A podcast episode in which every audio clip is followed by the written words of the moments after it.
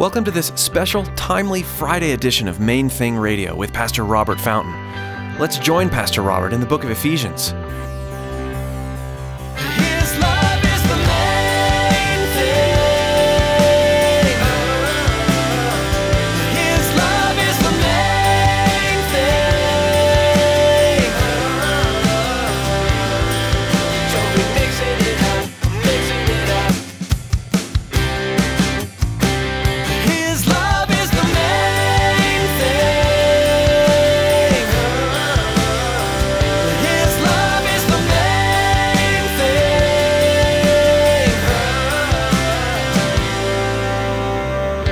You got to believe that he's there. Number two, that he's a rewarder of those who diligently seek him.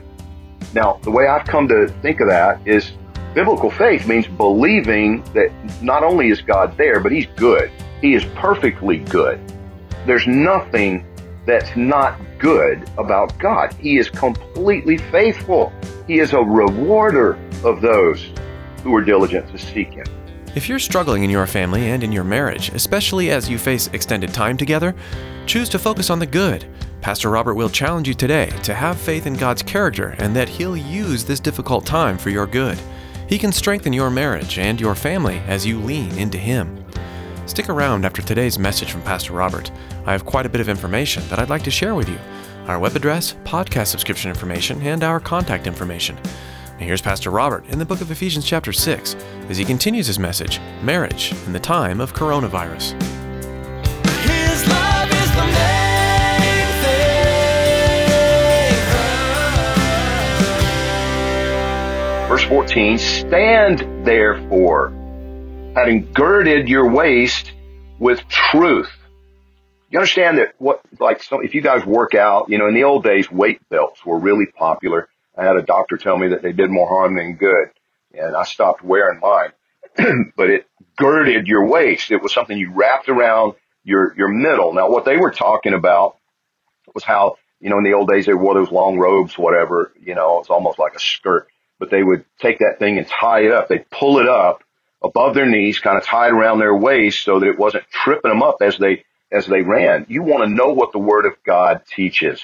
You need to gird your waist with truth so that you can't be easily swayed, easily misled, easily lied to, easily, you know, deceived and, and, and trapped with the deceptions that the enemy will try. Listen, he will have you so focused on the irritations that you can no longer even see the things that you fell in love with. They're still there. They're still there. You know, I hear it all the time. Oh, she's not the same woman I married. Yes, she is. You started focusing on all the wrong things and you need to stop it and make a decision, make a list of all the things that you fell in love with, make a list of all of the things that attracted you to her to begin with and determine to focus on those things. It's not that hard. Trust me, I had to do it. You sit down, you make a list of all the things that in the very beginning, look back, remember, you know, what, what first, I mean, why did you even go on a second date with her? Why were you even concerned enough to reach out, you know, to her to begin with? Was it, was it the big blue eyes or, you know, I mean, something that first captured your attention. And for most of us though, 99.9% of us, that lasts about 15 minutes, you know, and I, I remember there was one girl that she was actually one of my employees before I met Jesus 40 years ago, whatever, and almost. And she was a knockout. This girl was so beautiful, but man, after about 15 minutes with her, she got ugly real fast. Why? Because of her character. Because of her temperament and her character. It's what's on the inside, man. That quickly overrules what's on the outside. And, you know, you probably found your wife to be beautiful and physically alluring, but ultimately it was, it was the stuff on the inside that kept you coming back. It was personality. It was character. It was those kinds of things that ultimately captured your heart that actually drew you in. Well, you need to, you need to write down the things that drew you in. Write down the things that appealed to you. Write down the things because they're still there. And you need to give thanks to God every day. I give thanks to God every day for the wife that he gave me. We've been married now for 28 years, and soon be 28 years. And, and you know what?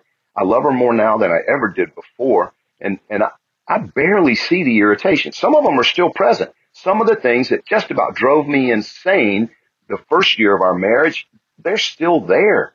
But I've realized they're minuscule compared to the qualities, compared to the things that are attractive about her. The godliness, her love for Jesus, her commitment to the scriptures, her devotion to our children and our grandchildren and, and you know, the, the people of the church. She's just one of the most genuinely loving people. Listen, you need to make a list of things that you should be grateful for about the woman that God gave you, and you need to gird your waist with truth, having put on the breastplate of righteousness, that which guards your heart, right conduct, that you're not going to give in to the temptation to go off on her, to misbehave in some way.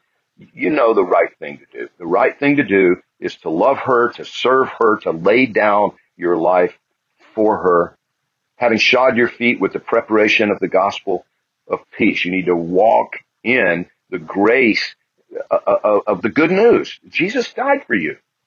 And if you've been set free by Jesus, if you've, if you've been born into his family, you need to be walking like that. Above all, taking the shield of faith with which you'll be able to quench all the fiery darts of the wicked one. Listen, biblical faith, biblical faith means that you trust God. A lot of times we get all confused, you know, faith is, is like everything's going to work out, you know, or, or, some variation of, of that. That's faith in faith. Listen, Hebrews 11 verse 6 tells us without faith, it is impossible to please him. Talking about God. For he who comes to God must, number one, believe that he is. You gotta believe that he's there. Number two, that he's a rewarder of those who diligently seek him. Now, the way I've come to think of that is biblical faith means believing that not only is God there, but he's good. He is perfectly good. There's nothing that's not good about God. He is completely faithful. He is a rewarder of those who are diligent to seek him. He's not going to play games with you. He's never going to let you down. Jesus said that, that he will never leave you, never forsake you, right? They were gathered there at the Last Supper, Jesus with the twelve, and he says, one of you is going to betray me. And every single one of them started out by saying, is it me? Am I the one? Am I going to betray you? And then finally, of course, we know the story. It was Judas, and he said, yeah, you're the guy. Judas left. The other 11, now they get all brave, and he tells them, you know, you're all going to be made to stumble, just like it's written, strike the shepherd and the sheep will scatter. And they're all like, no, never. Peter said, I'll never deny you. And he said, Peter, you're going to deny me three times before tomorrow morning, bro. And, and, and he's like, no, even if I have to die with you, I'll never deny you. I'll never do. And, and, and Matthew tells us that the other 10 said the same thing. All 11 of them said, no way, we're not going to scatter. No way, we're not going to deny you. And then what happened? When he got arrested, they all took off. But Jesus told them at the Last Supper that that was going to happen. And he said, after, after I've been raised, I'll go before you into Galilee. In other words, listen, you're going to run off. You're going to abandon me, but I'm not going to abandon you. So after I've been raised from the dead, just know I'll be waiting for you in Galilee. And sure enough, after the resurrection, what did he do? He gathered them all together. He restored them. Listen, he will never forsake you. Your faith needs to be in his character. Your faith needs to be in the person. Your faith is in Jesus. And if you're walking in that faith, well then, listen, you can lay everything down and serve your wife, just like he has laid everything down for you. Your marriage can come out of this quarantine time much stronger than ever before. You, you can learn how to, to be there for each other. Now, ladies, I've, I've let you off easy, but you got to know the Bible simply says submit to him. Now, guys, if you're doing what I just described, it'll be pretty easy for them to be in submission to your leadership. It doesn't mean that they obey every single word that comes out of your mouth. That's not what submission is. I had a wonderful teaching years ago that taught how to be submissive as you're saying no way. I'm not doing that.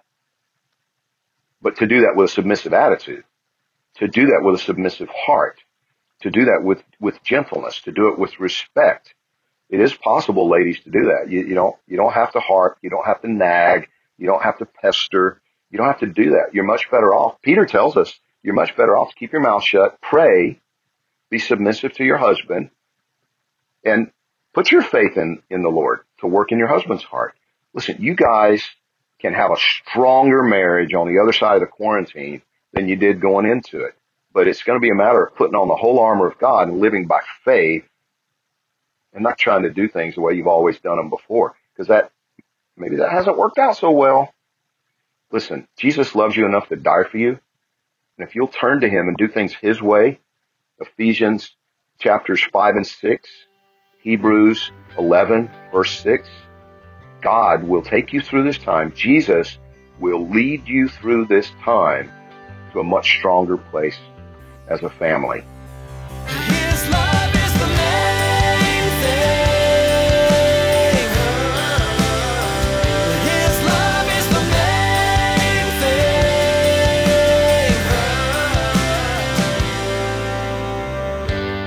Been listening to Main Thing Radio with Pastor Robert Fountain.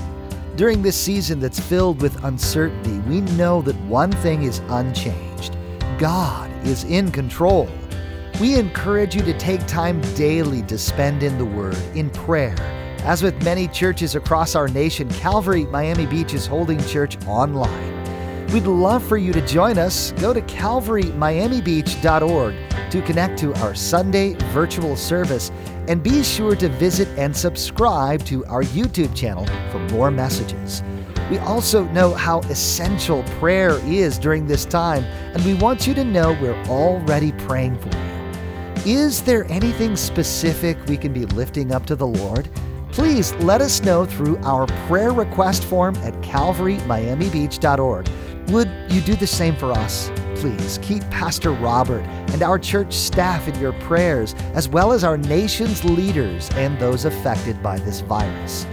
Thank you for praying, and if you feel led to support Main Thing Radio financially during this time, we would be grateful. You can donate online at calvarymiamibeach.org. That's all for today. Thanks for tuning in to Main Thing Radio.